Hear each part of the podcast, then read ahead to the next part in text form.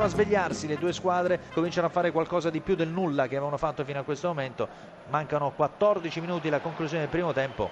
E adesso attenzione, perché Villarreal perde un pallone importante, c'è il tiro dalla lunga distanza e il pallone in rete.